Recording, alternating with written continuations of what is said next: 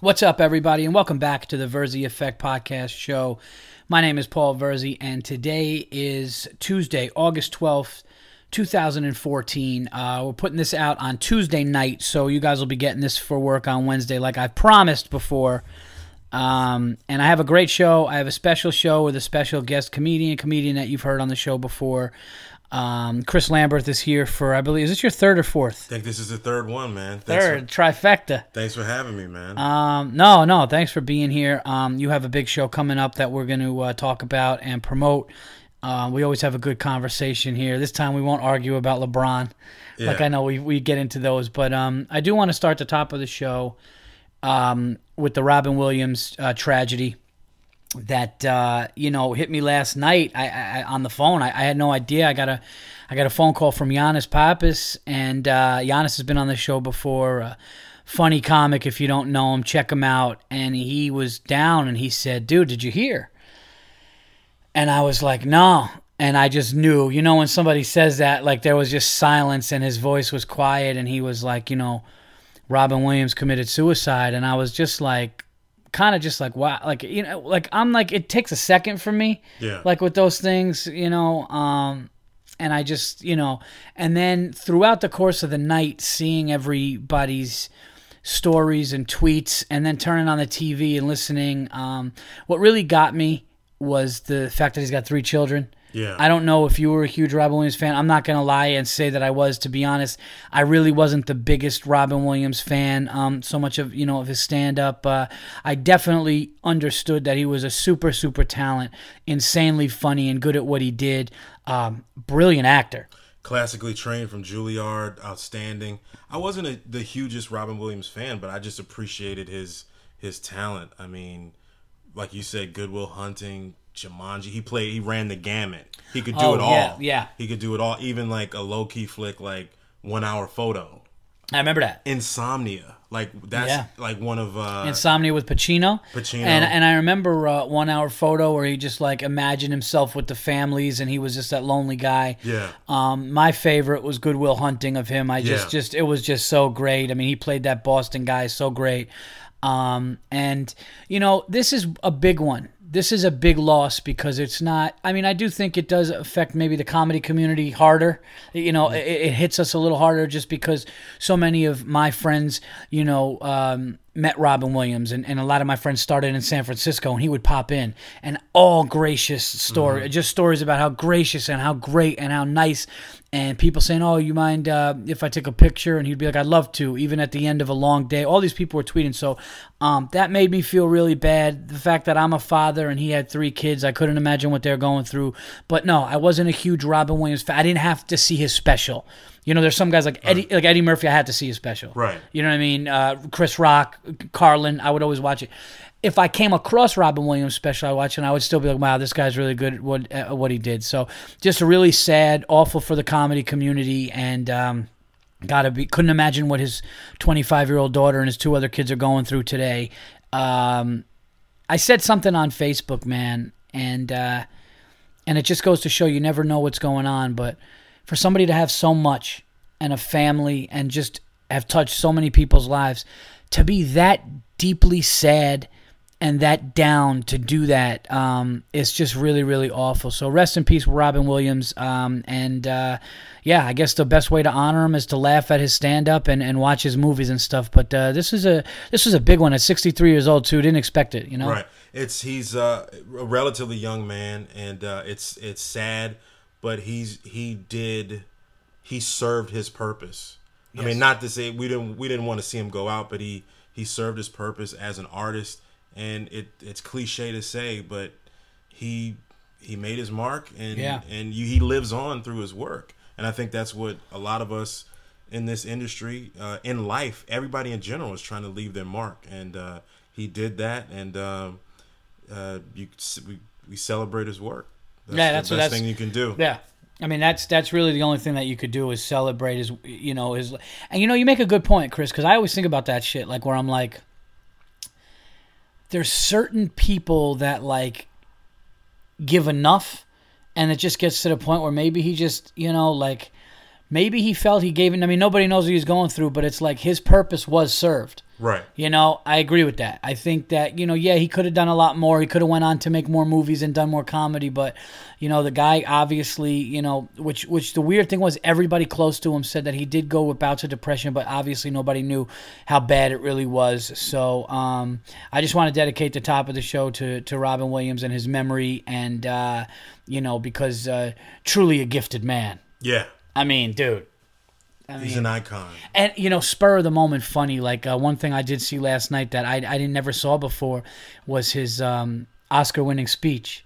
For *Good Good Will Hunting. Yeah, What did he do? I- he just he just came up, and you could tell he was truly, truly, genuinely shocked, thrilled, so happy. You could tell in his face before they announced the winner. He was looking up at the person presenting it, and you could tell, like you know, when they show the squares Yeah, of all the, people, faces.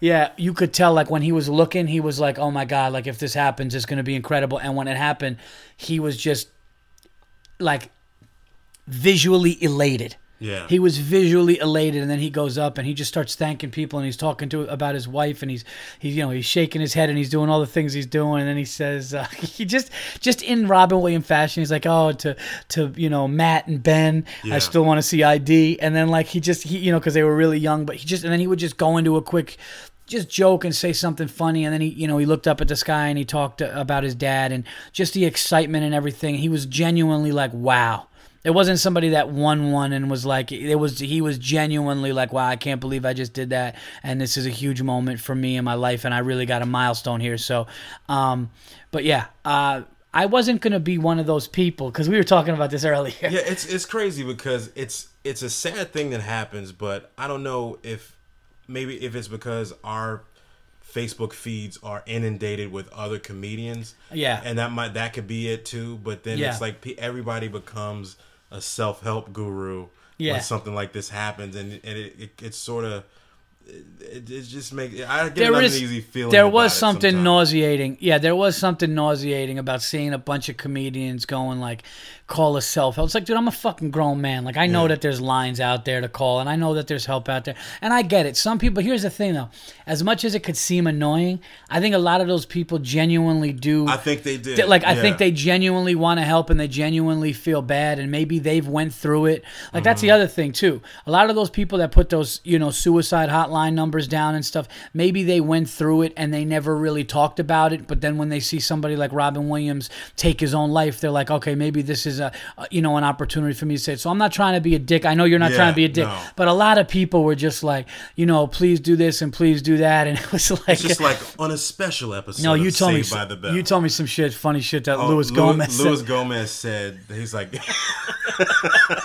he said he said man I didn't know all these open micers knew Robin Williams something Yeah. along the line. that of which is really funny because a lot of people though like there were people at all different levels of comedy Yeah. there were people like very beginning who said that they knew him Right. They're obviously i mean you're not going to talk about the, his, his friends but on all different levels people said that they met him but the one reason and i wasn't going to put anything on twitter or facebook but then i read about the children i just maybe having children myself thinking of my own life and you know you're just like man this guy gave so much and i did want to say how hurting i thought his kids must be and rest in peace. And i did say that um, i did say you know i'm not going to sit here and say that i'm a huge robin williams fan but he was very talented. And um, you know that i mean what he gave you know he was he was a super talent and his children uh, must be really hurting.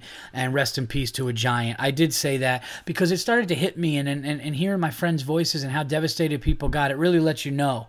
You know I, i'm on tour uh, occasionally I go on tour this year. This well, I should say this is the first year we've been doing the All In tour with me, Joe Bartnick, and Jason Lawhead for the Monday Morning Podcast tour that we were doing uh, that Burr was sponsoring. And Joe Bartnick moved to San Francisco and started his like career, I believe, in San Francisco or, or spent years there. And he said he moved to San Francisco because Robin Williams, because Robin Williams would just hop in and talk to guys. And I heard that Robin Williams was really a guy that. Um, would give you advice and talk shop with you and ma- put himself on your level and just be genuine and nice. it just goes to show you like all those people you see people that he took pictures with spent time with it shows you that he w- even though he was a superstar he was still a man of the people he would still hang out with right. people and everything like that Yeah, when I told you about the Helen Hong thing, uh, comedian Helen Hong, she was a friend of mine in New York. She's out in L.A. now. Uh, shout out to Helen Hong, but uh, she there's a picture of her. She had a picture because all the pictures came out. Yeah, all the yeah. pictures come out, and um, she had a picture with him, and she said she wrote that um, she ran into him. She saw him, and it was at the end of his work day, and he was done and tired. I guess she was on set somewhere. I don't know. I don't know where or what she was doing, but he was wrapping up a long day or something like that, or he was done for the day. And then he, she's like, "I'm not going to approach him." And the makeup people literally just go, "No, he's lovely. Go up to him." And she went up to him, and she said, "You know, would you mind taking a picture?" And he said, "I'd love to." So it's like you know stuff like that is is really cool so uh yeah it's just a big you know what at the end of the day man we're gonna get more of these Yeah. you know like this it's gonna happen you know i i remember where i was when chris farley it came across the bottom of mtv it scrolled Yeah. across the bottom of the mtv ticker in 97 or i believe i was up at college and uh it said you know and you just go it just kind of hits you because Was it '97? No, 98 I think it was earlier than that. It had to be. I was in. Ooh. Well no i graduated i graduated high school in 97 Okay. and then I started up college in '97, Okay, you're. A and then and then uh, so uh, well, not that. What are you? 20, how old are you? I'm 34. Yeah, I'm 35. So you you graduated high school '96. 98. I'm, I'm sorry, you graduated high school Yeah. '98. I graduated high school. Yeah, so I'm. Yeah, so I believe I I think the winter, I think the you know what? I would. the you- winter of '97, right. dude. Okay. I think 'cause- I think it was the winter of '97 or or very early '98, but but uh, it was around that time where he passed away. Yeah, away. I was yeah. on some at some kind of a. I remember I, I was in high school because I was at this all girls school like on a Saturday yeah. for some reason taking a test and I found out he died. Yeah. First celebrity death that really hit me was River Phoenix, You know what? I remember I remember that, but um early '90s. Yeah, like I think the first I got to say the first one that really hit me was was mid to late 90s was Chris Farley just Hmm. because um you know, I was I just the SNL and the movies and that was like Tommy Boy was really, Mm-hmm. Yeah. you know, Tommy Boy and all that stuff, but um you know, this Robin Williams thing I don't think really has seeped in. Like it, it's not it, it's going to take It's gonna sting for a while. it's going to man. take a while for for people and and stuff like that and and I couldn't again again I couldn't imagine his family so anyway I did want to start the show with uh, talking about Robin Williams and for my movies like if I would say you know what I liked from him he was great in one hour photo for me his performance in Good Will Hunting Yep. um, was amazing. Yeah. And I didn't even realize, but he's the genie in Aladdin. Oh, yeah. And like, like I, I, I know that, but it's But just you you don't even the think pictures, about it. right. And then all of a sudden you see the pictures, like, oh my God, he was a genie in Aladdin and stuff like that. And uh, so uh, I don't think you could go wrong with really any of his. Any you of know, his I got to be honest. Though, I never saw Jumanji. I vaguely remember it. Okay. I mean, I don't. I can't say that I remember that frame for frame, but I just remember it being a. That's a huge blockbuster. Yeah, but I don't want to, you know, bring people down. I just want to say celebrate his life, mm-hmm. watch his stand up, watch his movies, and I can tell you this firsthand. Even though I, I wasn't fortunate enough to meet him and cross paths, so many of my friends did, and there's not one story of this guy's a dick, this guy's an asshole. You know, you hear things about Chevy Chase, and it's the opposite. Like Yeah. I, all, all you hear about Chevy Chase, every sto- I don't think I've heard one good story about Chevy Chase. You know, it's just like uh, the guy was a dick, the guy was cold, and after a while and being in the business, we kind of do hear firsthand from Right. like really good sources. Yeah. And uh, so, uh, yeah, so celebrate uh, Robin Williams by, by checking out his stuff and, and his genius, and uh, and that's it. Um, all right, well.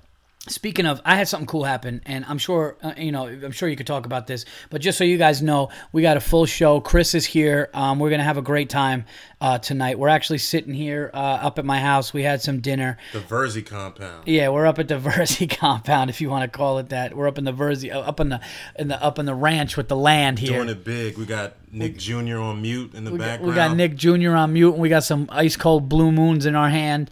But um, we're gonna have some unacceptables for you guys. Wait, hold on. Can we? I, can I just interject a little Uh, Yeah, bit? Paul ahead. made this amazing uh, kielbasa omelet with uh, what was it? With uh, onions, Onions, sautéed yeah. onions, and Yeah, some cheese. and it was. I was impressed, man. I didn't know you. Yeah. I didn't know you. Could well, Chris was a like troop. Well, Chris, Chris was a trooper because he got here around uh, around five o'clock or so. Yeah. And um, I told him I was like, "Yeah, dude, I'd love to do the podcast, you know, and I, I want you on the show. It's just, you know, I got the kids. My wife's coming home at a certain time. Then we're gonna have to eat, and the kids are gonna have to go to bed because I do it from my downstairs office." And uh, he was cool with it, but you know, time went by. The kids were kind of, you know, tired, acting up, and I was like, I gotta cook. So we chopped up the kibasi. I made, we made this huge omelet. We ate, and uh, now we're just sitting here having a good time uh, and we're doing the show and we're into the show like it wasn't one of these things where i got to get the show this is going to be a good one so sit back relax and get ready to uh, get a full episode here of the verzi effect with um, my buddy as guest chris Lamberth. now something happened to me cool this week, and and you could talk about uh, any experiences you had with it oh you had an experience i, I know you had a couple experiences with, with the espn guy that you like and all that stuff um, yeah so anyway something really cool happened. Um, I was on my way. I was running down. I went down to Queens uh, to work on some new material. I run down to Queens, get there in like an hour. Takes me 35 minutes to, to find a spot, which I never find. I had some dude holding a clipboard from the comedy club stand by my car with the hazards on while it was illegally parked. I run into this fucking place to work on some new material. Six people in the crowd. Oh, okay, man. yeah. And one of my unacceptable, my unacceptable is about the parking situation there that I'll get to when we get into the unacceptables. I know you have one too, but um, so then I'm like, I, got to get an up again tonight. So I leave Queens and I go to the stand, and uh, I get a text from the stand saying, "Oh, you know, a Hall of Famer um, and Giant legend Michael Strahan's coming to the show." So I'm like, "Oh, cool. You know, I'm a Giants fan. Whatever. That's cool." And that happens sometimes. You perform in front of people. So I'm like, "Whatever. He's gonna come in, sit down in the crowd. You're not gonna see him." So, long story short, dude, we're standing there. Strahan, I guess, knew somebody on the show or helped get somebody on the show. He walks in, their little entourage goes in after the show starts so people don't, you know, you know what I mean? They, they Right, kind of have it set up where he walks in at a certain time and, and leaves at a certain time. And uh, I'm going on stage, and here was the weird thing. I had to do new material, and I didn't want to sell out and not do new material because Michael Strahan or somebody was there, you know? So I'm saying to myself, there's a chance I'm going to eat my balls here for six minutes. You know, what do I do? And I'm like, fuck it. You know what? If I got to throw one or two old ones in there, maybe. But I said, I'm sticking to 90% new. I got four or five jokes I need to do. You know, I need to get out of any kind of writing funk or whatever. I need to just bust this out. So Pete Lee goes before me and murders. Then I go on stage, and I'm not gonna lie, I have a fucking monster set, and I hear Strahan laughing, and all of his entourage and corner was laughing, and it was so cool. I was making fun of Brooklyn, I was doing That's that. Yeah, stuff, I and, like that bit, and, and yeah. and he was he was there, and he was laughing and stuff, and I was like, shame on black people for letting these white people get away with what they're getting away with, and he's like, I hear that Strahan laugh because you know I know him from the shows, Yeah. Kelly and uh, you know Kelly Ripa, and he's Good Morning America. Now, he's on a Yeah, Today Show. He's. I mean he's on everything. So I hear Strahan laugh, and then the next guy goes up and he kills, and all of a sudden this turns into like I'm sitting next to Pete Lee in the back, and we're going, this this was this was a great show to go to. So we're outside, and um, Stand's a great place to perform. oh man, the stand is a great place to perform in, and I see comedians taking pictures with him, and I'm not one of those guys, but I'm like, man, he's a giant, so I mean that would be cool. So he came outside and uh, his buddy was like, "Hey, no, no, he's not taking pictures tonight." He meant with people like that were the show and the, and the public, but he right. didn't mean he meant civilians, I should Yeah, say. yeah. He didn't mean people that like performed and stuff. Right. So he was there and um, he looked at his buddy and he goes, "Man, I was nervous for you." And I kind of laughed and go, "He said he was nervous for him." And then Strahan turned to me and he goes, "Oh, good job, man." And he put his hand out. He shook my hand and we were talking. I said, "Man, I couldn't bomb in front of a giant." He goes, "No, no, you were good." And um, took a picture with him. So cool. And uh, just such a, it was just one of those like really cool nights where like it would have been as it would have been cool if I just took a picture with him, but the fact that I performed in front of him and made him laugh, and he came up to me Yeah. and said "good job" was really cool. If it, you know, if it was like a Philadelphia Eagle, it would have been okay.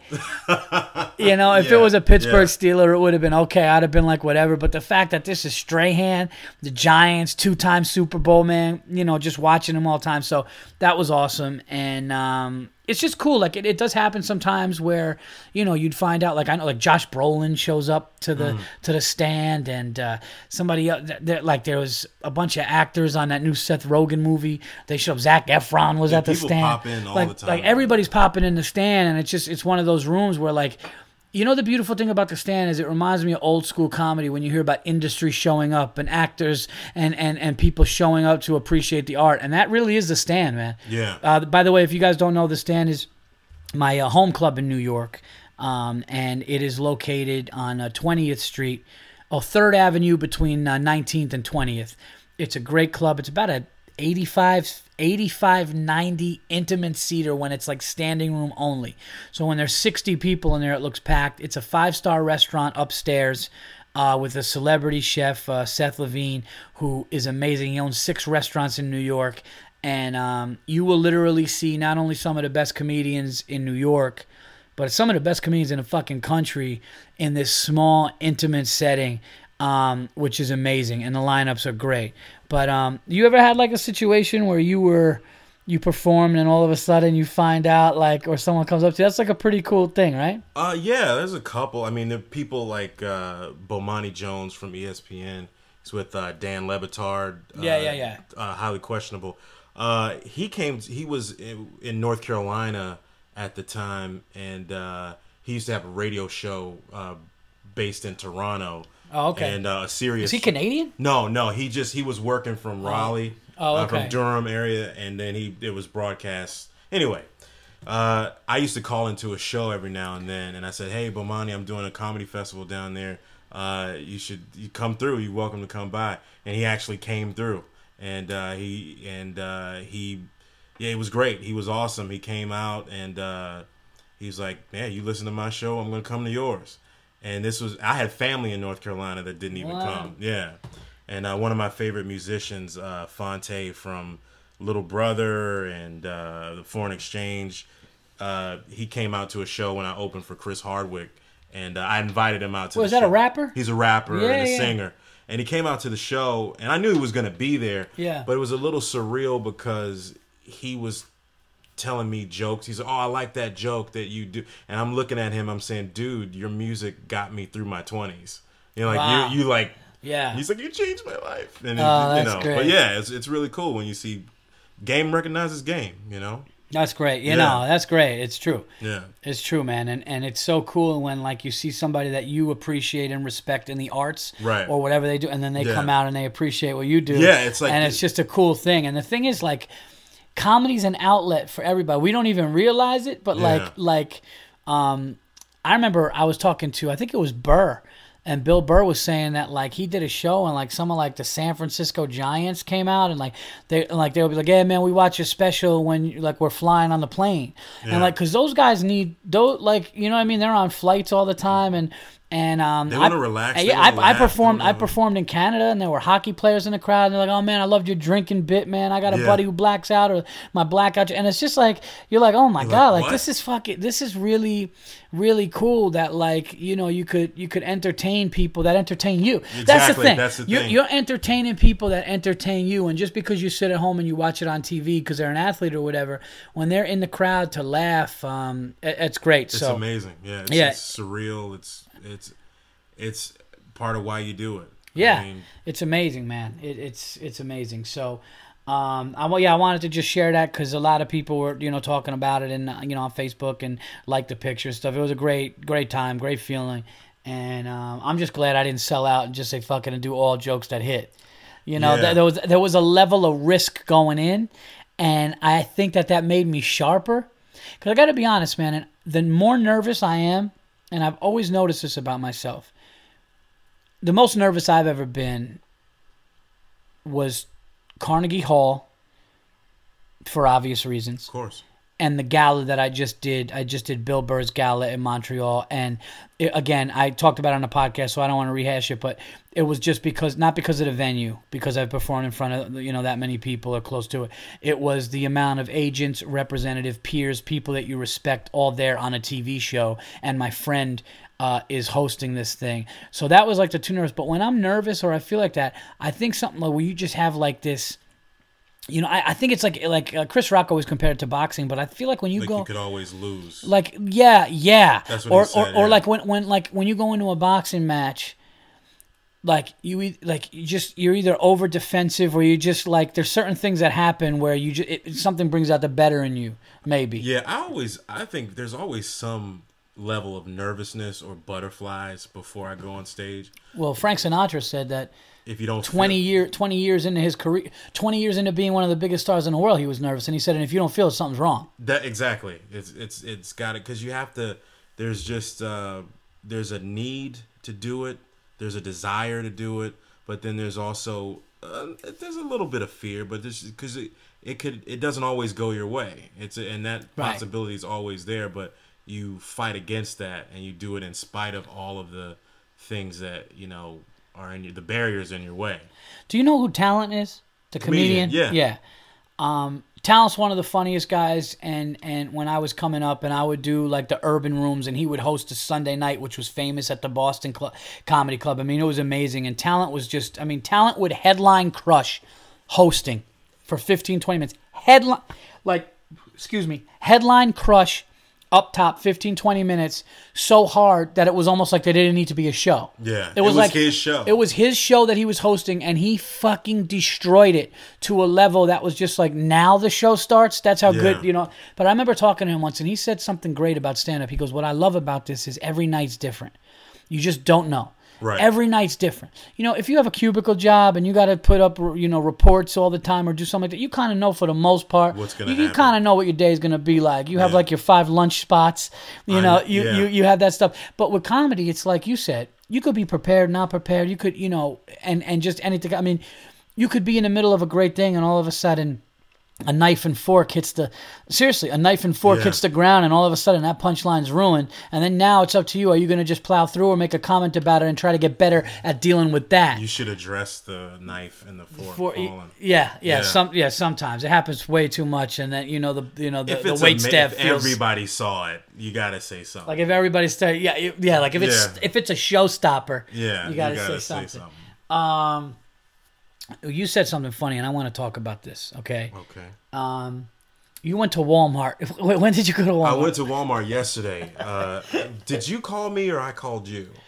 Um, yesterday. Well, we were talking about the movie Enemy, and uh, we're gonna get into the Enemy thing because a lot of people, after I did my review on it, Uh-huh. a lot of people went to my Twitter, and a lot of people were talking about how the ending freaked them out. Mm-hmm. And I put it on to my friends who I know love movies. Chris is a guy that I could talk to about movies all the time because he's just, I mean, we we kind of our friendship almost started at the movie. We just kept going to the movies Yeah, at we levity. became closer when we saw 20, 21 Jump Street. Yeah. Yeah, because uh, yeah. because we laughed at the same part, and I was like, I like Yeah, this yeah. guy's sense of humor. Yeah. It was with the application. He goes, Yo, you're in too deep. Right. goes, What are you talking about? He goes, I said college applications. It's funny movie, It's man. funny. So um, I didn't see the second one, by the way. I didn't either. But um, so we were we're, we're talking about the movie Enemy, and we're gonna talk about that. But you told me that you went to Walmart and you said something. And I agreed with it because I was like, you know what? Yeah. And you were like, you go, you said to me, you go, dude, I went to Walmart and Walmart had everything. They really did. And you go like I, anything I needed, which is true. Like you go in there, like I mean, Walmart and Target, but I think Walmart you could get Walmart's more. gotta be because they're cheaper. Like you, you kind of every Christmas, every Black Friday, you hear people protesting these hashtag activists. They're like, "You should. Do you know what they do to their employees? Do you know what they do?" And you're just like, and I'm just like, I just got a rotisserie chicken and some windshield wiper fluid. This is amazing. Yeah. Uh, like, Like I just bought yeah, like you could buy a DVD, candy, and then you could go to a whole other section and get other things that you need. And not to mention it, you can do that. What you just said. Windshield wiper fluid and a chicken, but the best part about it, you can do that Yeah. at four o'clock in the morning. Yeah. I mean you could at some of them.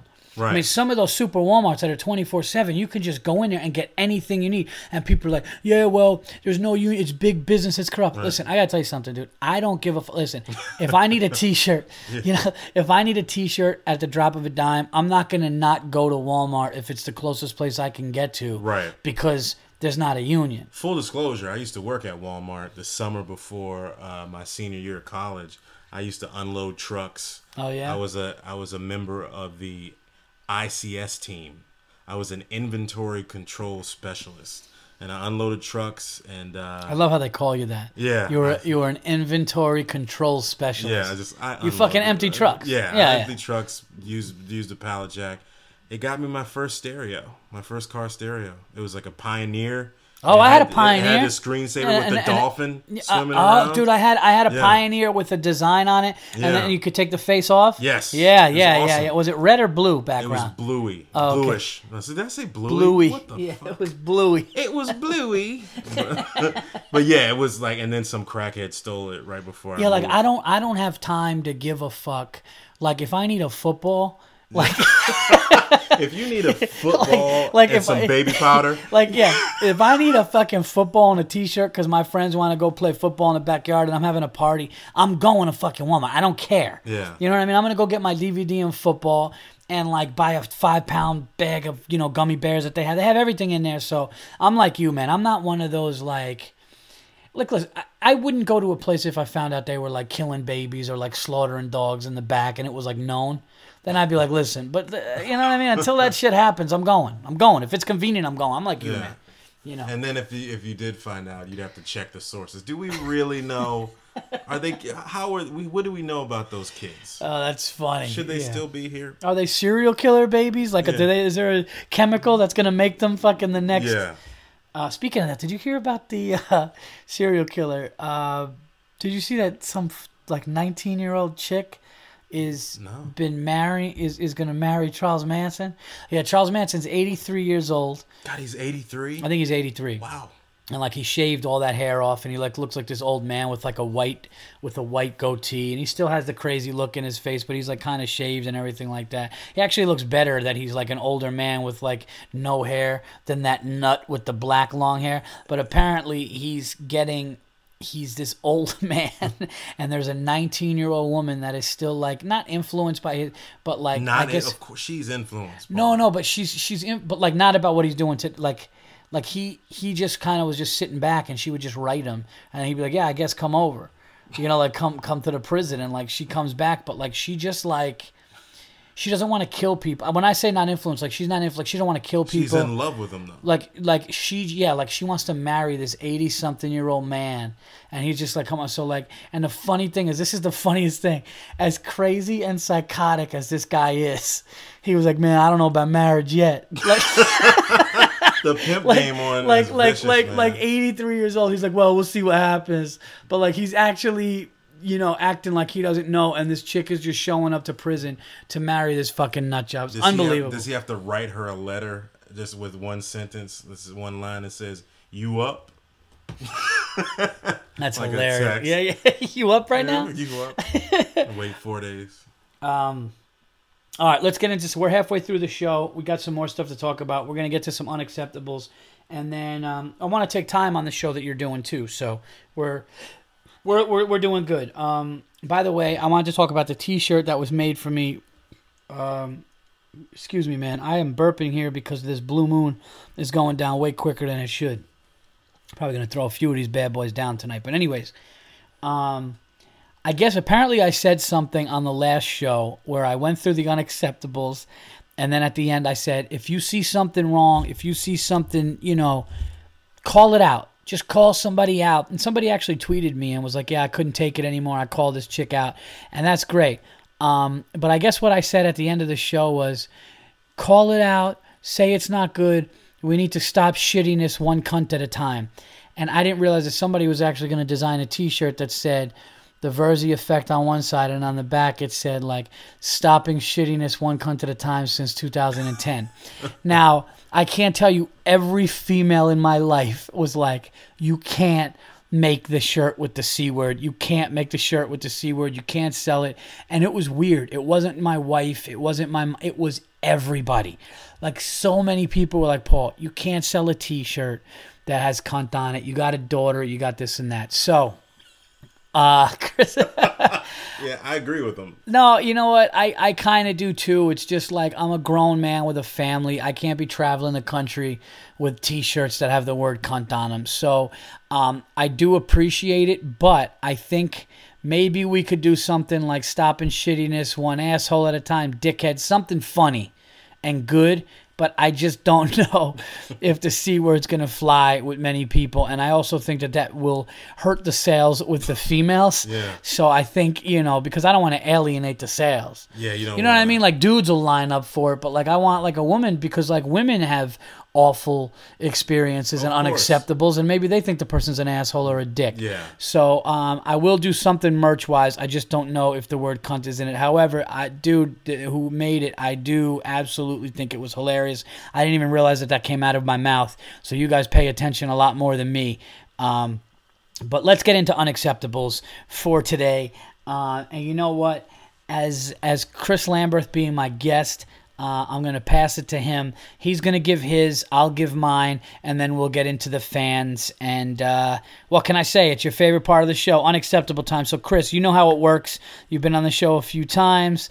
Um, just something that you know bothers you. You think it's silly. Uh, go ahead, shoot. I think people on social media that are summertime is usually the time when these we see these comic book movies come out and you have you have people on social media that just get so upset because they think their childhood is going to be ruined if a movie doesn't turn out the way that they want it to. And it's just like you were 9 why are you upset? Like this Teenage Mutant Ninja Turtles did not ruin your childhood your shitty parents ruined your childhood Right. the fact that your dad didn't pick you up from soccer practice Right. more than five times is why you're probably fucked up. Yeah, not Splinter looking authentic. Yeah. Yeah, yeah. Like some made up thing, not looking the way that you want. Now, I did get a little upset because when I was a kid, I used I wanted to be an R and B singer. Like I was a Did you closet. really? I loved like Boyz II Men, Jodeci, Oh, yeah, all those yeah. guys.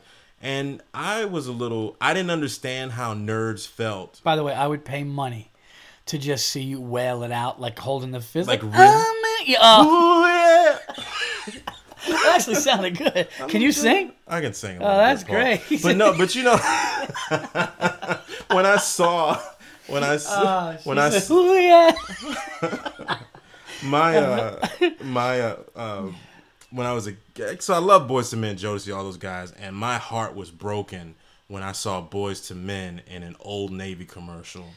Oh, that's year. Fucking sing- funny. You know they had that song. You know the the I'll make love to you. Oh, yeah. They, they were singing "Love White Jeans on You." I was like, "Are you fucking No, kidding me?" Yes, they did. Oh, my god. They did, God. and it was just like it was so Get like, your khakis right all through the night. dude, I want, and I got it. I but see, like I got why nerds get Oh, upset until when that happened to me. You know, like I'm like that. Well, I gotta to be on. I gotta be on. No, and I agree with you. I think some people. I think it is a little unacceptable for grown adults. Yeah. To to get that crazy. Right. Over, you know, the disappointment that they have of a comic book movie. Yeah. You know, twenty five years later. Right. You know, you got to understand. At that time, you are an eleven year old kid. Your dad bought you some gummy bears and some Twizzlers, Yeah. and you go in and anything to you. right. You know, like like like we saw like um, my son is into Teenage Mutant Ninja Turtles, and Yeah. there was uh, like Teenage Mutant Ninja Turtles three, like the one where mm-hmm. they got into a time machine and went back to like old Shanghai. Is that the secret of the ooze, or was that the second? I one? think the Secret of the Ooze was the second one. Which one was the Vanilla Ice? The second one, Ninja, Ninja, Go Ninja, right, go Ninja, go! I think that was That shit was I, hot. I think That that, was was. I think that was two. Okay. But three was just like it was like forced. They went into That a time machine, yeah. and like we just looked at it. it was on last night, and the face and mask, like when the mouth moved, it looked so mechanical and Yeah. awful. And like I get that, but like I mean, some of these people were just like some of these people. So no, that's a good. That is that's a good unacceptable because like people were like, I I forgot who it was, man. So one comic, there was a couple comics that were just like, man, I can't believe this. Yeah. You know, I spent money on this and Bat. I can't what they do to Batman. And it's like, dude, like that dude clearly doesn't have like a responsibility. Yeah. You know, with a chick waiting for him. You know Well, what I mean? Or, like- and if and if he does, she's probably. I mean, she's got to be like that too. It's weird. It's just it's it's it's a bit much. It's like calm down.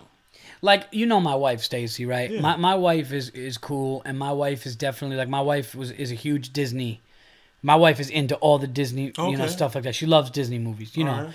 Uh, she like you know everything all the way back from Cinderella, Snow White to Sure. like Finding Nemo and all kinds of stuff like that. But like, if I came home and like I was genuinely like if she saw me like throw my phone into a pillow or like she saw me like really heated up and like I was like, you know, I'm going to fucking Guardians of the Galaxy tonight, like and we Yeah. got to do a fight. She would be like, dude, like you gotta fucking like you gotta chill out. Yeah, it's You like you I have a mortgage. Yeah, like I got a mortgage and I got got cars, bills, I got got bills, I got kids, like- you know. Yeah, it's a little much. yeah, it's too much. Um, all right, that's a good one. Yeah, uh, people that take comic book, uh, you know, too seriously, and they, they're disappointed from their childhood. Mine this week was this.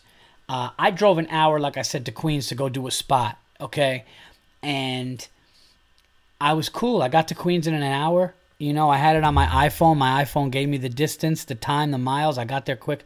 35 minutes after arriving there, I still can't find a parking space in Queens.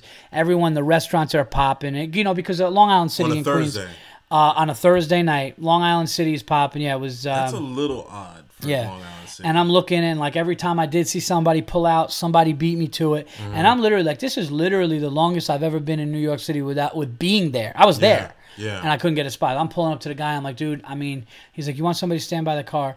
So, but one thing happened, and this shit happens all over New York. It's fucking enraging. It's bullshit. And it's just another example of how it's all part of the system and it doesn't matter as long as you're giving money to the city. I go down and all of a sudden I see one spot and it was tight yeah. fuck tight. Just got my car. Day one of having my brand new car. The night I picked up my car. I uh it was the night of or the night of I think it was the night of. I um or the day after I'm sorry, it was the day after. I got my car on Wednesday. Thursday I drive to Queens. It takes me so long to find a parking space. I see a spot there are these dudes outside and it was hilarious these dudes were watching me right these th- like and they like these three dudes that were from the neighborhood and they're watching this one dude goes oh man you got in there shit dude like it was i it took me a good 10 to 12 minutes To to back up go up this and that i did bump my bumper and get a tiny little dent because the car behind me but when i tell you i was inching up and up and back and forth two inches like you never do that? Like I'm literally, I'm just going Mm-hmm. Yeah. up, back, like, and I finally get in, and I walk out to look at the signs, and there was a ton of cars. So I'm like, oh, this is definitely fine. It was all police vehicle parking only. Those motherfucking crooked assholes will give you a ticket. I got a ticket for being a foot too close, one foot too close to a hydrant. I still didn't pay it. Was I'm it probably like gonna get 15 feet? It's supposed to be 15 feet. I might have been 13, 14 feet away, for and I was and I was even in front of the sign. But then, when there is a place to park, all of these cops and all these little symbols that you can have on these busy fucking streets in front of restaurants for you know police or emergency vehicle, and you just see everyone's got these police badges. So then it took me another 10 minutes to get out. So some piece of shit and uh, these cheating. Oh my god, it was the worst. I had to get out, back out, do this, get out, and then finally some dude with a clipboard had to stand in front with my hazards on the comedy club. I run inside. I perform in front of six people. This was before I did the, the, the packed show at the stand with Strahan and them.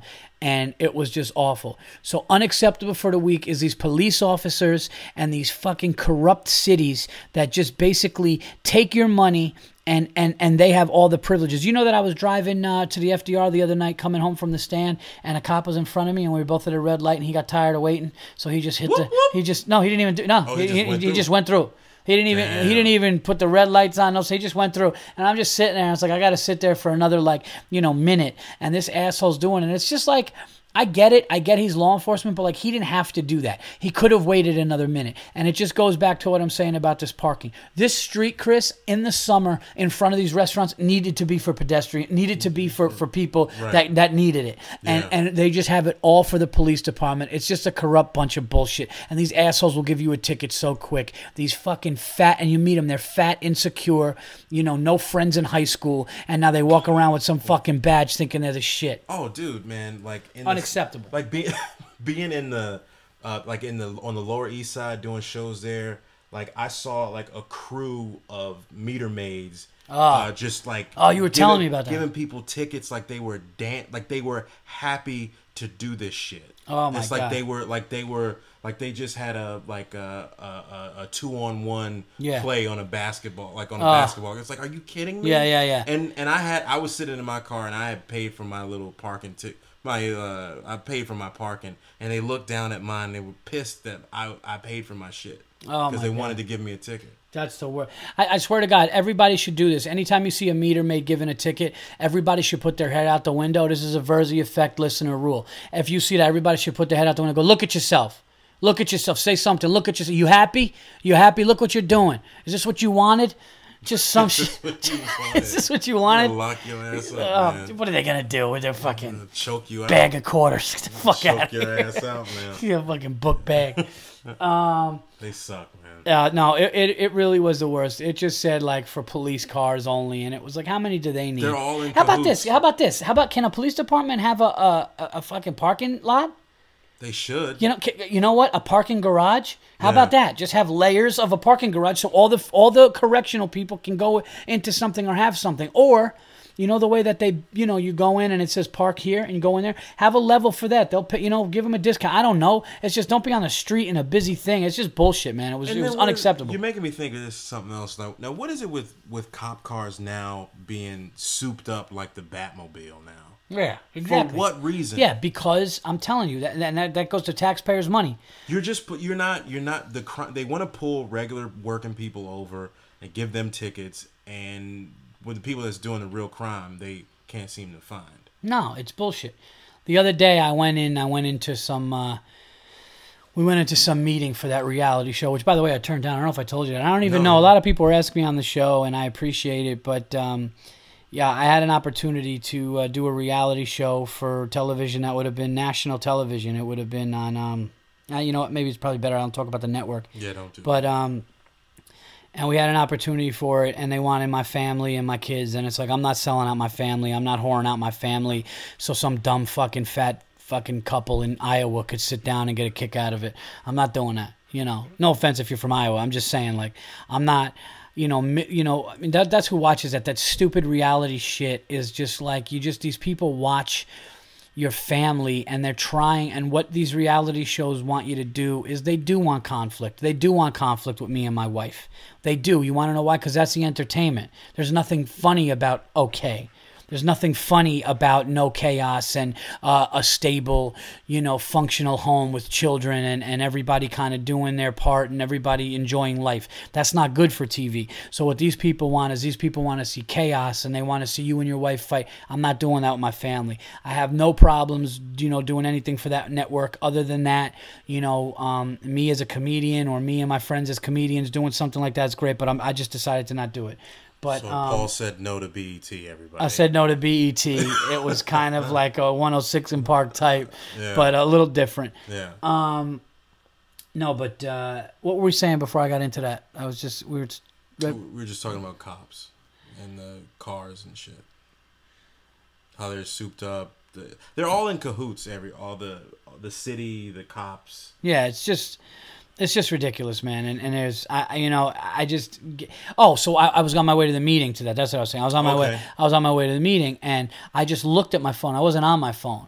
I was kind of at a red light, and I looked Mm-hmm. at my phone because um, I was meeting a comedian, and they were telling me where they were at. And I looked at my phone, and a cop on foot knocked on my window, and I got a ticket. I got a ticket for electronic device without being on. it. He goes, "I'm sorry, man." He goes, "I really hate to do it." And then he you ran, to do it, and then he ran on foot to his car, got in like across the street far, and I'm just sitting there. I'm watching this guy like run to a van. When was this? This was probably like two months ago, Was it the, at the end of the month? Were they trying to fill a quota or something? probably, probably. And it said electronic device. I said, but officer, I wasn't. I'm sorry, man. You can't even behold. It's just a rule, man. You gotta. And he ran and like he- you know he felt bad because he was a dick. Like he felt bad because he he was nice, but he felt bad because it was a dick move what he was doing. Um, but anyway, uh, that's my unacceptable. So let's get into you guys, the fan. Here we go. I got some on Twitter. You could. This is gonna be fun because this is the first time I'm doing fan unacceptables with a guest. Okay. All right, so um, here we go. this is uh, this is uh, from okay. This one is from Steven. And the Twitter feed, I got some Twitter ones, and I also got some messages. So I will read, I will read them all, and we'll go through it. Steven on Twitter, and Steven's feed is at Stevie Red eighty. He said on on an empty bus, this bi- this big fat this big fat fucking cow or whatever it comes right next to me, spilling into my space. Spilling into your spilling into my space. Damn. Her breath stinks too. Um, well, here's the thing. Uh, th- I could tell your frustration calling her a fat fucking cow or whatever. Um, I always did find it unacceptable, especially in a movie theater, that when I am in an empty place Somebody sits and there. somebody comes near you, it Yeah. really does feel intrusive. I feel like there's no reason for it, and it's fucking unacceptable. It's like, look, we have ev- we have all the space in the world. You could sit at the front of the bus, the back of the bus, the middle. You Mm-hmm. could sit in the movie theater anywhere you want. I'm here. Yeah, Know that people like the freedom, it's true. And and yeah, it's unacceptable. It's fucking annoying, But man. at the same time, though, on a crowded bus or train, I don't like when people put that barrier up. They put their bag in the seat. I can't stand that shit. Oh, yeah. especially if the place is if it's crowded. But I Yeah. get what I get what Steven's saying. That's that's uncalled. I just don't like taking public transportation because I'm don't either. I'm not an animal. You know what I mean? Dude, like- they pack you in on a hot fucking summer day and like you're just standing there like this, dude. And if it's delayed, there's no apologies or there's nothing. You know? You ever sit in a subway and then it just died? yeah. Comedian Adrienne Iapalucci saved my life about two years ago. Oh, Adrienne's been on the show. Yeah, a good friend of ours. Yeah. Yeah, she, uh, you know, I was complaining to her about, oh, you know, I'm nervous about parking in the city. I don't want to, I don't want to do it, and I used to just take the path and all this kind of stuff. And she said, Chris, stop being a pussy and just take, just drive into the city. And it it, No. it added years onto my life. I told you right now. I mean, everybody. I am ten minutes from a train station. I could be to Grand Central. I will not do that. I Yeah. will not do that. I like to have my air conditioned, my music. Yeah. You know, you go in, you park, you know where you're at. You know, Right. you, you leave when you want to leave. You don't have to worry about. Oh my God, the last train's at 1.30. What if I have a midnight spot? You know what I mean? So it's just yeah. So that's. uh I hear you, Steven. Man, you don't need to feel like Cinderella and shit running after no train. clocks are about to strike midnight. Uh, all right, so uh, this one is from this one is from uh, Dave uh, Gavry uh, da- at Dave G Money says, "Getting my hair cut and lady, um, wow." In the middle of the haircut, I guess he said, "Getting my haircut and the lady leaves for lunch while I sit there unfinished and itchy. What the fuck? Yeah, that's not cool. no, man. that's unacceptable. Is that like at a black barbershop? Because black barbershops, they will do that. They'll take the phone. They'll take a phone call. They'll talk Oh, to my their baby's God. mother. Uh, they go outside. No, dude, I saw no, and that Dave, that is hundred percent unacceptable. If I was sitting there itchy and the person cut my hair just left for lunch, I would be, I would, I'd leave, and I would be, I would demand. Actually, you can't. That's You the can't thing. You can't. leave. No, not only can't you leave, you can't demand the money back because you didn't pay yet. Yeah, you can't. you- You're stuck. You didn't pay yet, so you're itchy, half a haircut, and the money's still in your pocket. That's a rough one. It's like, what are you gonna do? Unex- you, have you don't have a choice. I talked about this on the podcast once. We went to Home Depot and there was a stereotypical like how a black woman in a movie would be when somebody's in a rush. I swear to God, she was online and she's going, she was going, man, and did you see how they ended that show? I mean, I'll tell you something, girl. She did this, and we're trying to buy plants, and she was just like, do you watch that show? That show is, dude, it was, but you know what? She was so into the she show. was working there. No, she was, She's she, was at the in cash line. register. No, no, no, she was working. Okay. No, no, she was working the cash register while people are trying to buy like mulch and soil and shit. And she was just talking to a coworker about some series. Oh, just I think it was some series on. Who's, what's the series with Kerry Washington? I think scandal. it might have been Scandal. Oh, and she's going, "You watch Scandal, girl? I'll tell you." And dude, it was so hilarious because she was. I, I almost wasn't that mad because of how into the show she was, but she it was that stereotypical like like Black you said like love their scandal, man. you know black They do. women love a good show. Everybody does, but black. That's No, no, no. But it's you know what I mean. It's like you like black people. You guys have that thing where if you're into something like horror movies too, like that stereotype is true. You know, like I really love it. But I think it's the funniest thing in the world is listening to a black woman Talk in a movie theater. show. Oh my god, because they get so like I wouldn't go in there.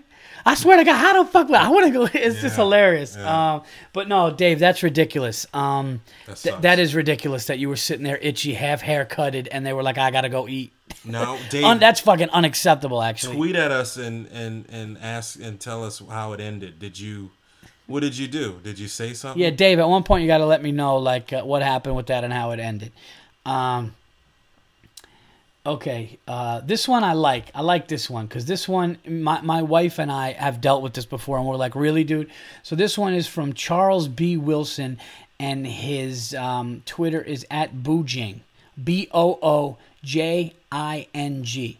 and Charles says, "Drivers who dangerously cut you off and then give you the finger when you honk." Oh fuck. That's that. the fucking worst, most unacceptable. It's like you piece of shit. You just put everybody in danger, and I called you out on it, and you're such an asshole, and you can't Yeah. fess up to it. I that you give me. that. That's the worst fucking thing in the world. You know, I like to consider myself a mild mannered, regular, chill dude. Yeah, you are. But when people on the road, that that makes me so angry, because you're endangering people's lives. You're when you endangering people's lives, and then you get called out on it. You're like, "Ah, fuck you." It's like That's- you know you fucked. That's unacceptable, and that is that is enraging. That is enraging. Like that's like where the real road rage, like, because like you said, you hurt somebody. You just would like my aunt when she used to drive us to school when we were kids. She used to say, "I just wish I could just reach my arm." Dude, you want to know what's funny? like, you want to know what's funny shit." about that? I swear to God, I'm not even kidding. As you said that, I pictured Charles catching up to that guy, Yeah. and and like a rainy night, Yeah. and like off the side of the road, and putting his face in the mud until he can't breathe, and lifting it up, going, "You sorry now?" Like I know that's how that's the yeah. rage that you get where It's you like you don't want to kill him, but you just want to get let them like, think f- it could happen. you like yeah the fear of God into them that you can kill them Yeah. because they're a fucking asshole and you called them out. Did oh, you- Charles, Charles, you just got us. Yeah. You just got me enraged. Did you know? Did you Unacceptable. See, did you Great one. Unacceptable. Did you see that movie Chronicle? Did you see the Chronicle with the kids with the powers? yes, yes, The- and I the- did not like it. Oh my. Okay, that's Yeah, another, no, no, no, that's, no. That's, That's a that's a whole other. That's a whole other story. But, But they, the scene where they're driving and the the one kid uses the power for like and he knocks the well, car one off kid, the st- one kid starts using it for evil, for right? evil. Yeah, yeah, that yeah, yeah, kid, yeah. he just like wipes the car, car off the road. It's just like you wish you could, could do that. Yeah, yeah, yeah. I remember that part, and I like that part. Yeah, that Actually, was- that part made me go, okay, Yeah. I like it. But you know, when they were flying near planes and shit, I didn't like it. But whatever, that's another podcast. Yeah, that's it's that's another- that, you know. Good movie, guys. It's good. I remember I said that I didn't like it, and someone like got at me, like it was like this comic from was like I loved it. It was one of those sleeper movies that come out that came out like Super Bowl week. Um, Yeah, sleepers, right, but for the wrong but- reasons. But it, no, it was good. All right, Okay. so I have a um, I have a long tweet here, a TwitLonger. wow, that's seven hundred characters. Yes, and uh, this is from Jordan Lyles. And Jordan Lyles' his Twitter feed is at TreeIn303. And here's what Jordan says. This is Jordan's unacceptable. He says, Unacceptable. Shopping malls that hide maps. They want you to walk around looking for the big map and they hope you buy things you didn't previously plan on buying. Um, and Accessing a mall map on your phone isn't as easy as it sounds. Once you find it on your phone, you have to figure out where you are in relation to the map. Then I have to get a compass out. It's crazy. On top of that, the mall was playing some pop teen idol version of Ring of Fire. the Kidz Bop version of Ring of Fire. Yeah, on all speakers. Can you imagine if some pop teen idol did a version of what's that? Folsom County, Folsom Prison. Uh. Folsom- That's Johnny Cash. Yeah, Johnny Cash. He because he performed there, right? That was where. Yeah. Yeah. Uh, I would obviously go insane. Meanwhile, all I'm trying to do is save twelve dollars on a waffle maker.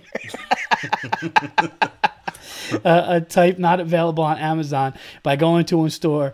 Uh, by a store instead of shopping online because it's hard to find a restaurant that actually makes a decent waffle. And what's his name? First of all, this is um this is Jordan. Jordan. Okay. Jordan, first of all, I love the fact that like you want a decent waffle.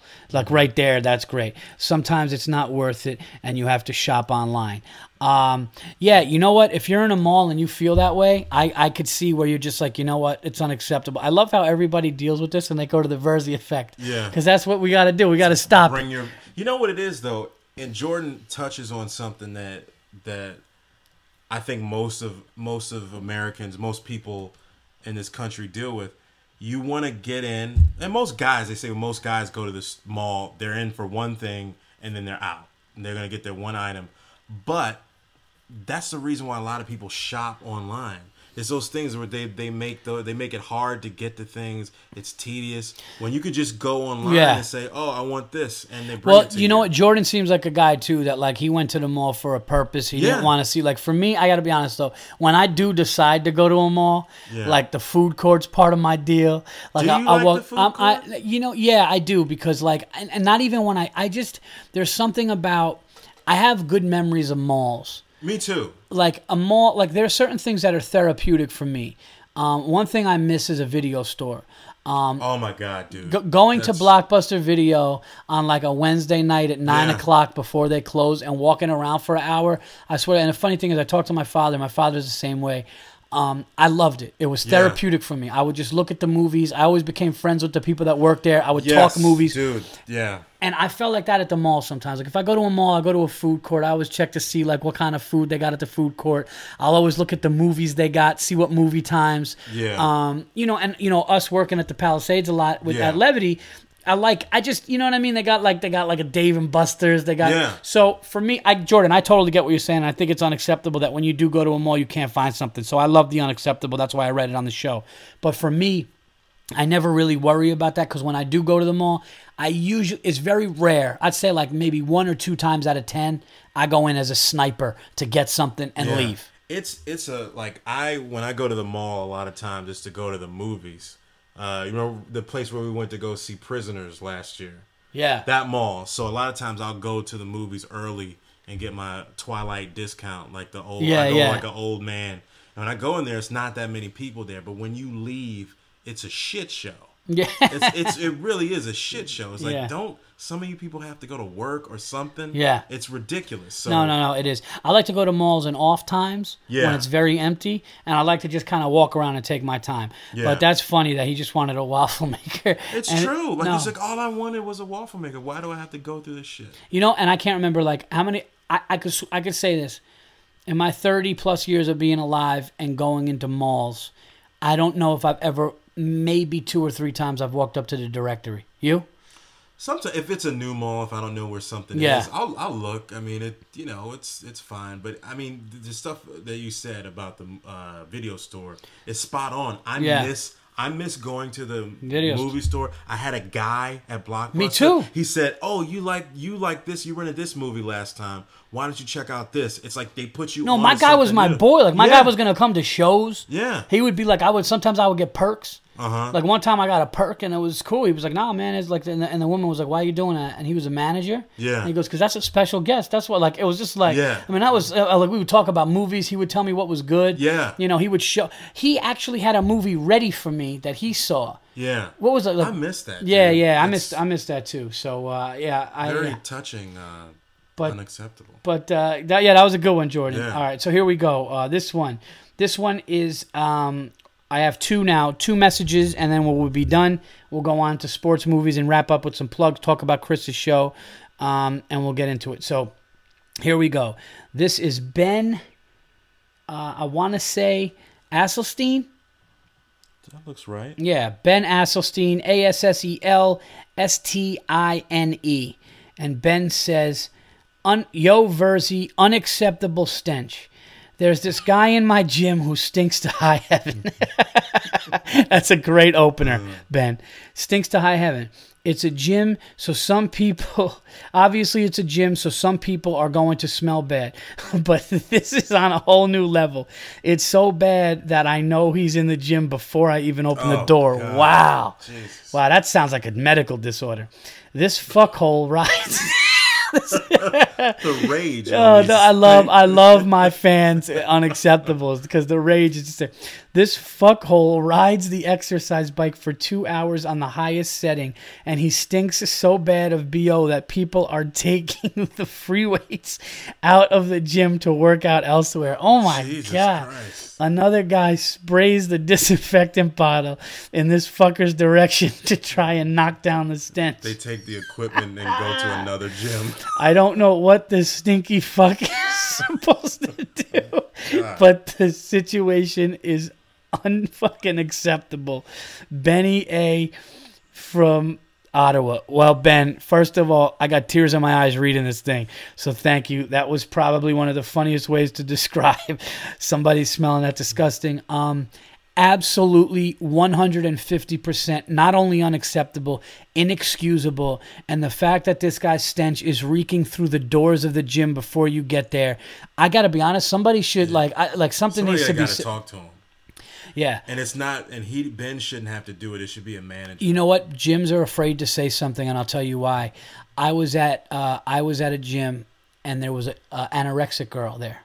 she was on a bike, and I swear to God, everybody was staring at her. She was skin and bones. She looked as if it was one of the saddest things I ever saw. She was reading a magazine, just calm, confident on the bike.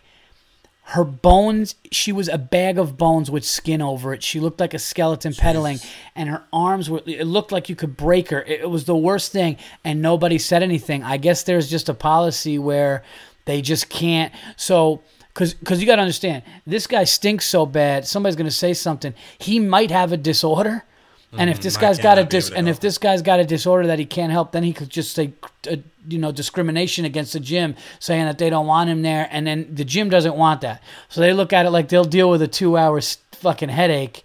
But um, I, I I hear you, Ben. That's unacceptable, Somebody's and that's gross. snap. Somebody's gonna. Snap. No, no, somebody's gonna go in and be like, "Can you fucking? This is disgusting." Like, yeah, Yeah. yeah. That, somebody's gonna. You're right. Somebody's gonna have a bad day. Stay strong, Ben. Some stay, stay strong, but that would be yeah. And here's the thing, man. Just try to be away. Like try to be on as far away machines. Breathe through your mouth. Oh no, that you don't even want to breathe that in. Oh. I would, you know what? I would literally just if I was you, like I know people have like a schedule, but like I would try to just, I would just try to wait. I would wait him out, man. Yeah, I would try to be, Jesus. or find out the days he's there. You know what? Get a become. Here's what you do: become friends. Befriend one of the workers there and be like, "Yo, can you text me?" So when is this one? I'm thinking about going to the That's gym. the funniest thing. Ah, That's sucks. fucking this fuckhole's rise. That's hilarious. Excellent one, Ben. All right, we got one more. Um, yeah, because that one, that one I read it. Okay, so this one. Okay, this is. All right, this is a wow. This is a he said unacceptable trifecta. Derek Morin. Derek Morin. Unacceptable trifecta. Here we go. This one's for you, Derek. My girlfriend's ex and father of her five year old son have been basically homeless, couch hopping for as long as we have been dating. Wow. He has been fired from at least four jobs. This dude is 27 years old. It's about time to get your shit together, buddy. Unacceptable number one. Last Christmas, he comes over to watch his son open presents because he didn't have a place to do so with his own son. He was acting really out of out of it and passed out sitting on our kitchen table. I pulled my girlfriend aside and said, "I've seen this before. He's on drugs." She asks him later that day and he replies with, "Yes, but it's but it's only heroin." Only oh, heroin? Shit. Wow. It's only heroin. Derek just took unacceptable to a new He fucking just, he just Dude, turned you this just into an after-school special. Dude, this shit just got real. Um, seriously? Question mark. I think three question marks. I think I just I mean I can't believe yes, but only heroin and this guy's got a five year dude. My son is five. Okay, Only heroin. uh, only and heroin. And that's just number one. Yeah, that's just number one. Um, only and heroin should never be next to each other in a sentence. This also explains why her son has said, "Daddy is always sleepy when I'm." oh my God! Listen, I don't mean to laugh. I don't mean to. sad, but I don't mean to laugh. like I feel bad now because I like to nap and my son's around. this is fucking awful, man. Holy. Derek is bringing the fucking He's, uh, thunder, wow. closing out this unacceptable. Okay, so uh, We haven't oh, even gotten to two yet. oh my, no, two's coming up next. Um, okay. Uh, also, her son said, "Daddy is always sleepy when I'm with him." Unacceptable number two. Recently, her ex had said that he wants to move closer and get a new job in town that my girlfriend and I live in. He actually asked her if he could move in for a couple of oh, weeks while he no. finds a job No. and gets on his feet. He said, "Hold on, let me scroll here. Wow, this is like a this is like a movie." He said it would only be awkward if you guys made it awkward. then he said, "No, dude, it would be super awkward. I don't want some former addict because he says he is clean now in my house. Absolutely. Yeah. Um, and it wouldn't be just a couple of weeks. We'd be talking a few months in reality. Wow, dude, those first two are unbelievable. Jesus Christ. Holy shit. Unacceptable number three. This dude is the most irresponsible guy I have ever met in my life. He is a year older than I am. I mean, how hard is it to be somewhat productive member of society and hold down a job? I worked very hard to get where I am today. I served four years as a Marines. Well, thank you for your service, Yes, sir. uh, Derek. That's awesome. People like you let me do this fucking show. Uh, went year round to college for four years to finish my bachelor's and master's, and just landed a pretty decent job. Congrats. Am I the asshole here? No, No. absolutely not. She agreed with me, didn't even ask if he could move in. She kind of just laughingly told me he asked. You know what, dude? She's cool. Yeah. The real problem is that her son adores him. Of course, man. Yeah. Well, that's dude. This is. I got to tell you something. Um, every every unacceptable I've ever chose to read on this show has been because it's either been hilarious or just entertaining or good. Uh, and I got to tell you something, man. Everybody's has been amazing, and this one is up there with the best of them because this is awesome. Um, probably because he still acts like a child. I thought you and your listeners would get a kick out of this guy. There was more I could say about him, but this was already long enough. Dude, dude, that was, I swear to God, dude. First of all, thank you for the submission, uh, Derek. Absolutely amazing. I got to be honest, man. Everything you said is unacceptable. Your girl is so cool for Yeah. not even. Not even sitting you down and saying let's do it because that would have been because I know I would have lost my mind Yeah. um, the heroin thing and daddy being sleepy even though we're laughing and that's funny dude this kid is this kid is in love with his dad who is killing himself As kids would be in love with their and dad. and, he doesn't know. and, and that you know what as Yeah. much as as much as like that made me think because me and my dad didn't have maybe the greatest you know and I, it wasn't bad but my dad's visitation days were wednesday and sunday through the courts when my parents got divorced so he wasn't there as much but like this sound that sounds like my, my dad sounds like it's a cakewalk compared to like i mean this kid is five years old and he's he's i gotta be honest and i'm not trying to be disrespectful but like what kind of piece of shit would shoot up heroin with his five year old son there and then nod off? If nothing else, what if your son gets into a cabinet with some dangerous chemical shit? What if, you know, uh, yeah, it's like what what if you know, what if your son is doing something? What if your son falls down the stairs? I mean, I feel guilty sometimes if I nod off on the couch watching cartoons with my kids and this guy's shooting up dope. So, um, wow. Absolutely unacceptable, entertaining. I don't even know what else to say. That is so fucking unacceptable that it doesn't even need to be said. That's how crazy that is, dude. Yeah. Now his girlfriend has full custody, or or is it? Is, that it what it said? Is Did it it- did- split? I'm just trying to make. Did it say on the top? sure. Hold on, let me see here. Um, was a custody thing even? Is it even? Was that even broached? Um, no, just I. It, it Okay. sounds like to me my girlfriend's ex is. Fu- no, Because she he shouldn't even be with that around that kid at all. The girlfriend should. no, that's the thing. Like the the the, the even though like he loves like I mean the fact that he said it's only heroin. Yeah. Hashtag only heroin. That is some. You're like, what's? I want to know what's next for it's this guy. only heroin. yeah, like what's a what's a Saturday night for this guy? Jesus Christ. This guy's fucking. Oh my god, man. Yeah, I mean, I I I don't think it's responsible to even let this kid. I don't even think you could let He this kid be help. that that kid can't be with the dad until that dad is like proven sober for Right. like. I mean, that's crazy, man. Yeah. Wow. It's only heroin. Oh my god. Well, you know, as funny as that is and a great unacceptable, man, that is sad and, and that is definitely an unacceptable trifecta. So, wow, I'm glad I saved that one for last. Yeah, just hopefully Derek's being a, a an influence on the kid. Yeah, I mean, at least he's a po- Well, I mean, dude, the guy's a positive- positive. Yeah, the like guy's a positive member of yeah. society. He's a, you know, served the Marine Corps. Yeah. You know, he's got his bachelor's, his master's. The guy's doing it. He's and leading by example. I love how the guy. I love how the guy goes. It'll only be awkward if you make it awkward. I don't know. Maybe just bags of heroin laying around the house make fucking awkward things up a Yeah. little bit. Oh my god, that's brutal.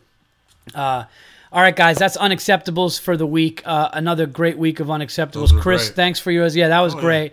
Um, we're we're uh, an hour and thirteen in. We got a couple more things to cover. Hope you guys are having a good time. Um, we um, will now move on. Really, nothing going on in the world of sports. Um, you know, I think I, I think I mentioned you know Kevin Love going to the Cleveland uh, Cavaliers. I think that that means Uh, if you know, I said with Miller and Ray Allen, that they should probably go to the Eastern Conference Finals with that team. Yeah, Um, it's, it's still not. It's still up in the air to whether Ray Allen's gonna sign. Like it's still. I think he, I think last minute he's going to sign. I think what's going to happen is he's deciding with his family if he wants to play one more year. I Mm-hmm. think what he's doing is I think he's going to wait to the very end, and then I think he's going to take really like almost no money. You think they'll get Shawn Marion too? I think they're going to get Shawn Marion, and I think they're going to get Ray Allen. I think they're going to go to the finals. Because I think, I think they got a shot. I mean, you called it. You called LeBron going back about two years ago. Thank you, thank you, and for fucking that dude. You know, we, we got into it on Burr's podcast. He was like, "Oh, you just tweeted it a week before." Thank you. I heard. I heard that, and I wanted to tweet like you, Burr, and the podcast. Yeah. But I didn't want to be like, oh. But you call you've you've called that. Thank you. And I didn't believe you. I Yeah. didn't, I didn't believe it because I thought that No, you got you were like, I don't think so. And not only you, I mean, I talked to people like I said from Cleveland that were like, dude, you're out of your mind. Me and Law had screamed at each other, and I just said, me and you have had, me and you were in the car, and me and you had a debate on. And I remember that car ride where I was going into the city, and me and you talked about it for an hour, and I tried to break down why I thought it made the most Yeah. sense, and you know, we we just talked about it. So that guy who was like, oh, it's bullshit. Did he call? I think that guy is cool, and that guy seemed like a fan. He didn't like shit on me. He's he just throwing a little He's he's just throwing some shit, and that, and that's and that's don't put a hit cool. out on him yet, man. No, no, no. He, he seemed like a good dude. Yeah. Um, I'm excited. The NFL's coming in three weeks. Me too. I was. Oh, at- you had a, yeah, yeah, you were Yeah, at the game, right? Yeah, I went to the preseason game. Uh, my boss gave me. I got tickets. Got the hookup. It was great, man. It was it was fun. Like the seats that we had, we were on the 200 level at the MetLife Stadium, and you get to see. I had never been there, so you get to see like at an angle where oh, the seats were good. yeah, like where the you can see the play develop, and it's fucking beautiful. Like the, Oh, it's great. The kid that ran that touchdown. What's the running back? Oh, Jennings. Yeah, yeah, yeah. yeah, yeah. It was- oh, you saw that develop? yeah, it's Oh, that's that's man. cool, man. Yeah. Yeah, I'm excited, man. It's like it's time for the NFL because I feel like after the NBA finals, Yeah. um, the only thing that was really big was the World Cup. And I'm not really that, you know, I'm into. I got into it a little bit, but like it's been a it's been a while since there's been some kind of, you know. And here's a beautiful thing, I didn't realize this, but October, somebody said October is the greatest month for sports because October is where you have baseball, Mm-hmm. basketball starts up Yeah. right at the end, Right. And you have and, and it's and it's the beginning of the football season. And you got so college football and, and and you got college football coming. So yeah, so we're entering now. The Yeah. next month it's going to be fun. This is this it- is, is a good time. These are the these are the golden. This is the golden era. Cause yeah, because you got the World Series and then boom, you're into fucking football and basketball. And basketball is going to be fun this year because there's new Lakers, there's Yeah. new Knicks, there's new Celtics. like a how lot are of the Lakers gonna suck this year? A lot- is Kobe. Is gonna Kobe deal going to be that? healthy? Yeah. Um, yeah. Are, what is Phil Jackson going to do with the Knicks? Uh, there's a lot of cool stuff going on, but I mean, let's be honest. I think the story of the NBA is Cleveland. I mean, that's is. that's. I mean, you know, as much as they say Miami's going to be right, Miami's finished. Uh, They'll be- I mean, they're gonna the- be the East decent. is open, man. You got so you got in no particular order, but you've got you've got Cleveland, you got Indiana. Well, I don't know now after Georgia's Well, you got. Chicago. you got Chicago, you got the Wizards are, are learn how to win now. Yeah, yeah, Um, so it's gonna be and Miami's up there because yeah. you know Miami will be like Miami might get a playoff berth, like a seventh or eighth seed, or like a sixth seed.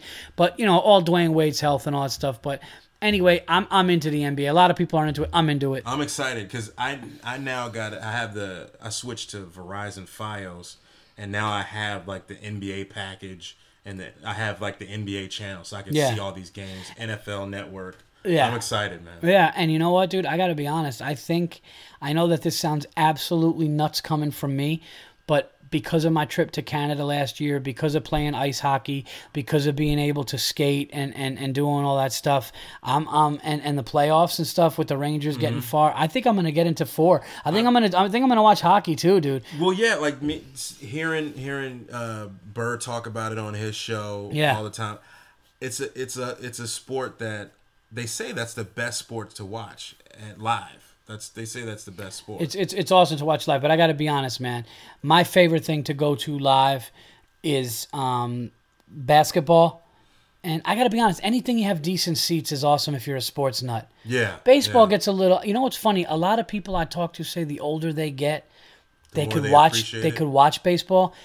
For me, it's opposite. The older I get, I just sitting down and just watching it because I'm, I'm such an NFL fan. I'm such a basketball fan. That fast paced moving, and then like you know you just watch a guy methodically pitch and stuff. And don't get me wrong, I love the art of it. I think it's a it's a beautiful game, baseball man. Watching a guy hit a 95 mile an hour home run and a guy being able to place the pitch, it's great. But it's just slow for me, man, right now. Yeah, I, I think you. I, I understand where you're coming from. I mean, I think uh, I think if you're going with the right people to whatever event it is, like I, I think, I think I'm more along the lines with with you. I mean, I'm going to games when I was a kid with my dad. You're very understanding. I totally understand.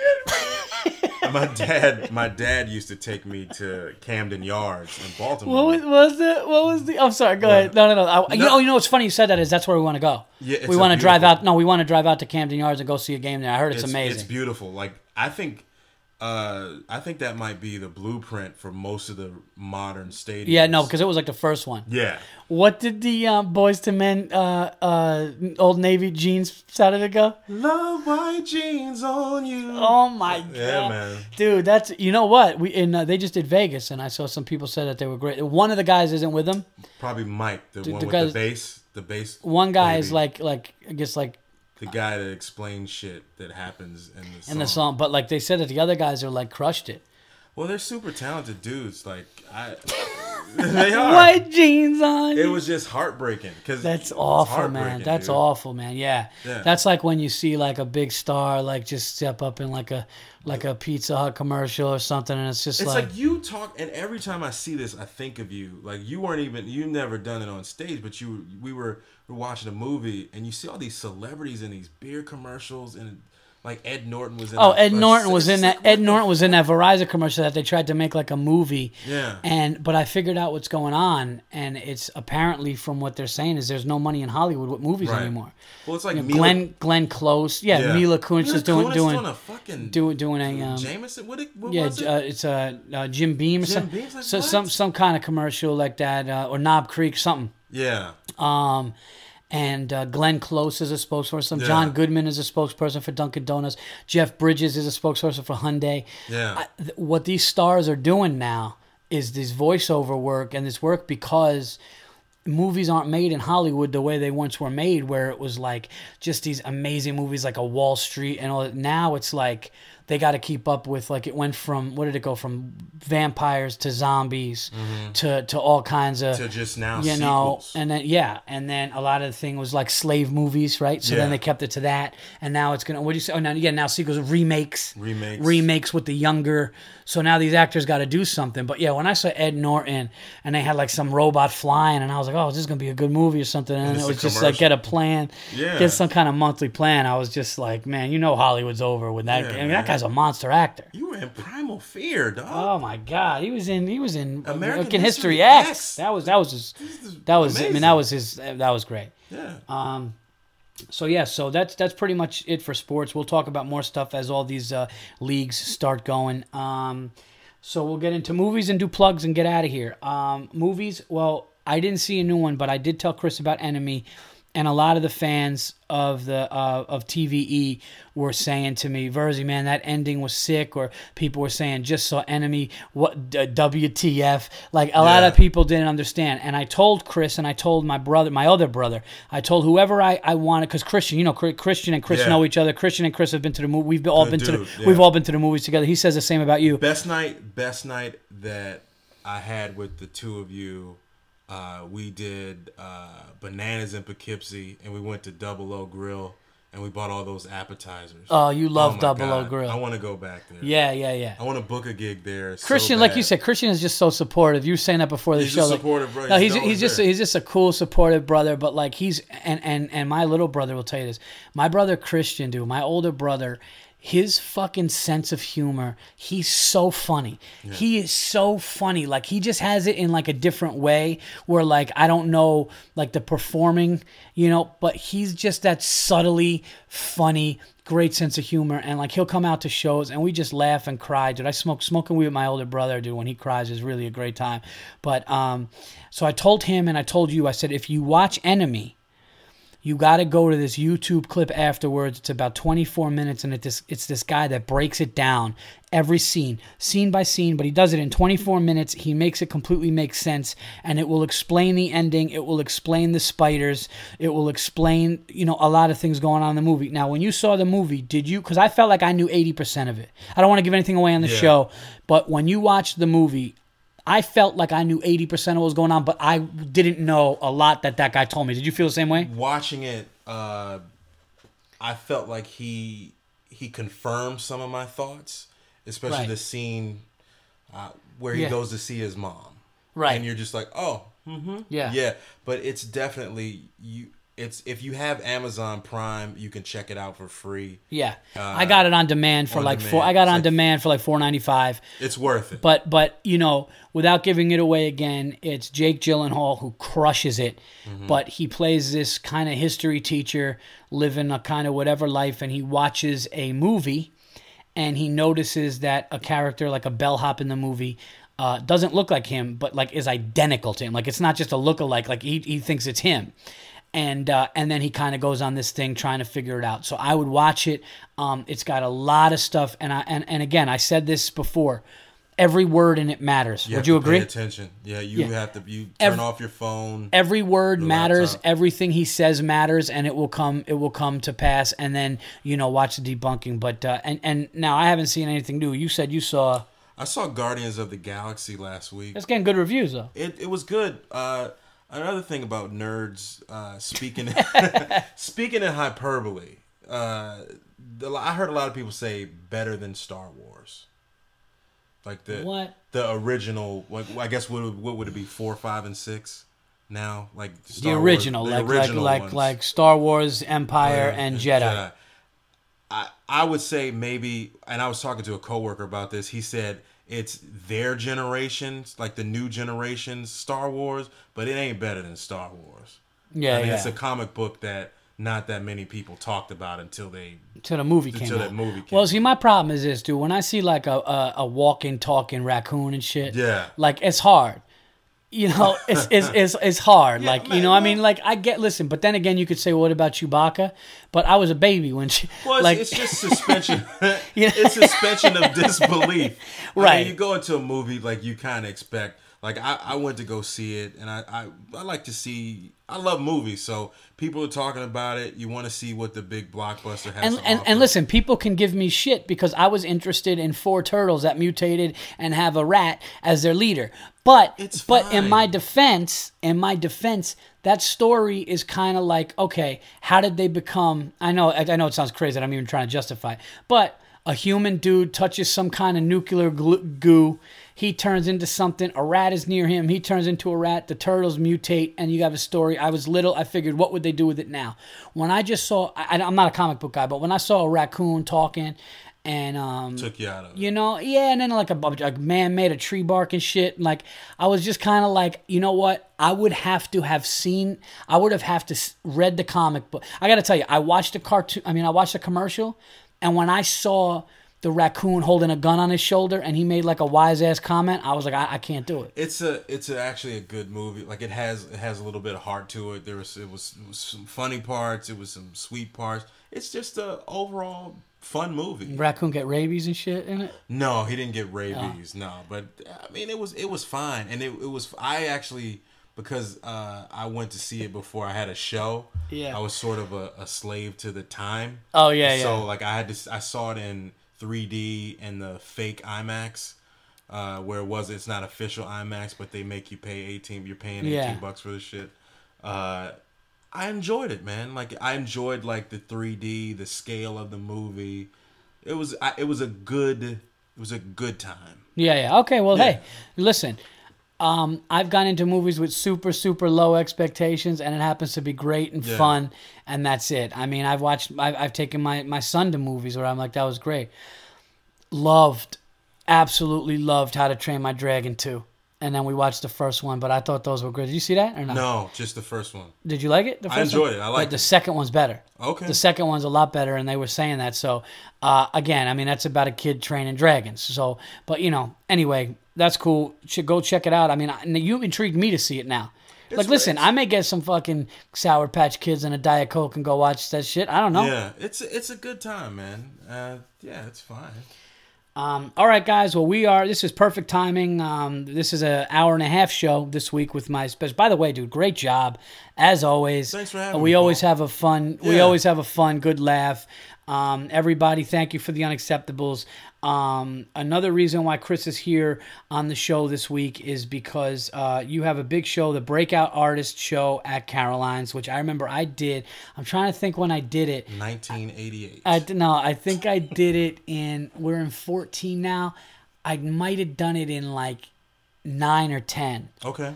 Um, I yeah, I might have done it in nine or ten, but uh, Caroline's on Broadway, one of the best, most famous comedy clubs in the world.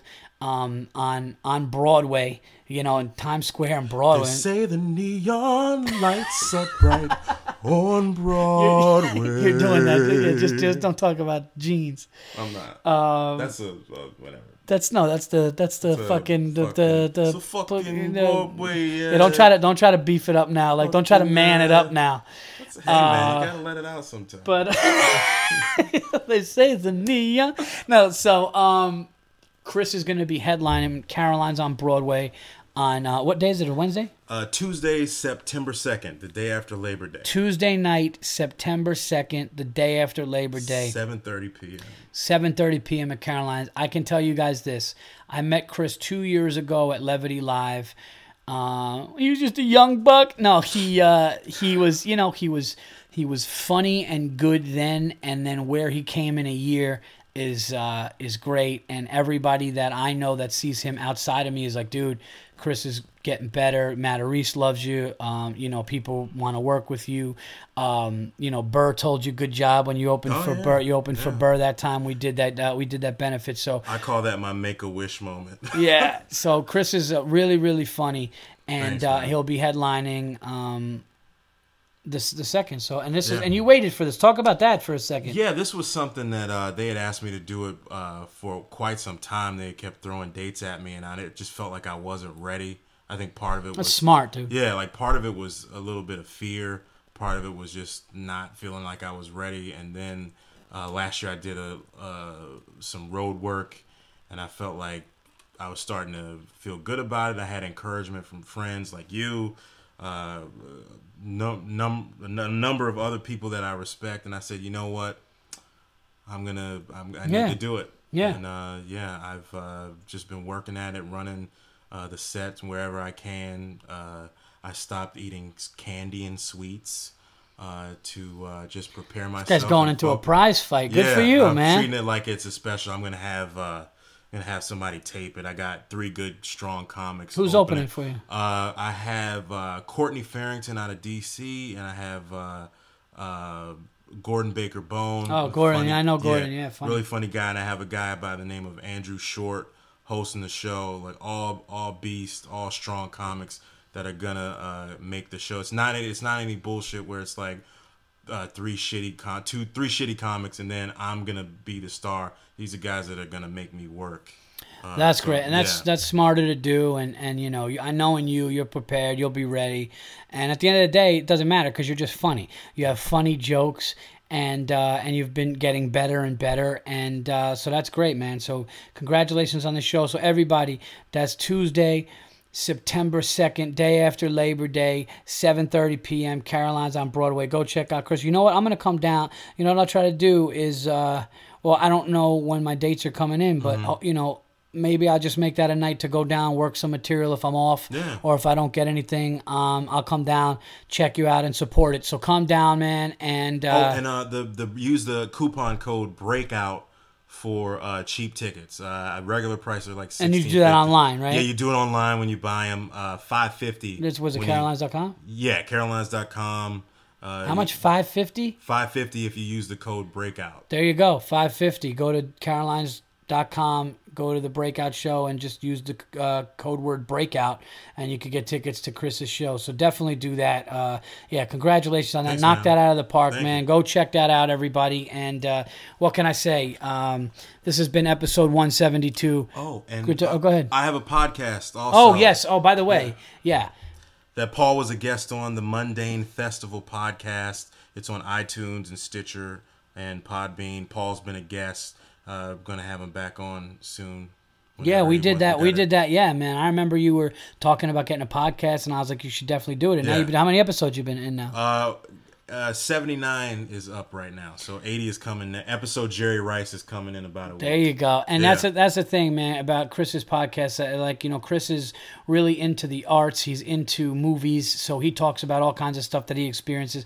And it's actually kind of similar to what I do here yeah. on the Virzi Effect, where it's just no bullshit. Just sits there, talks about what's going on, and uh, talks to his fans directly. So check out the Mundane Festival uh, Chris Lamberth, and uh, you should actually spell your name for them so they get it. You know these.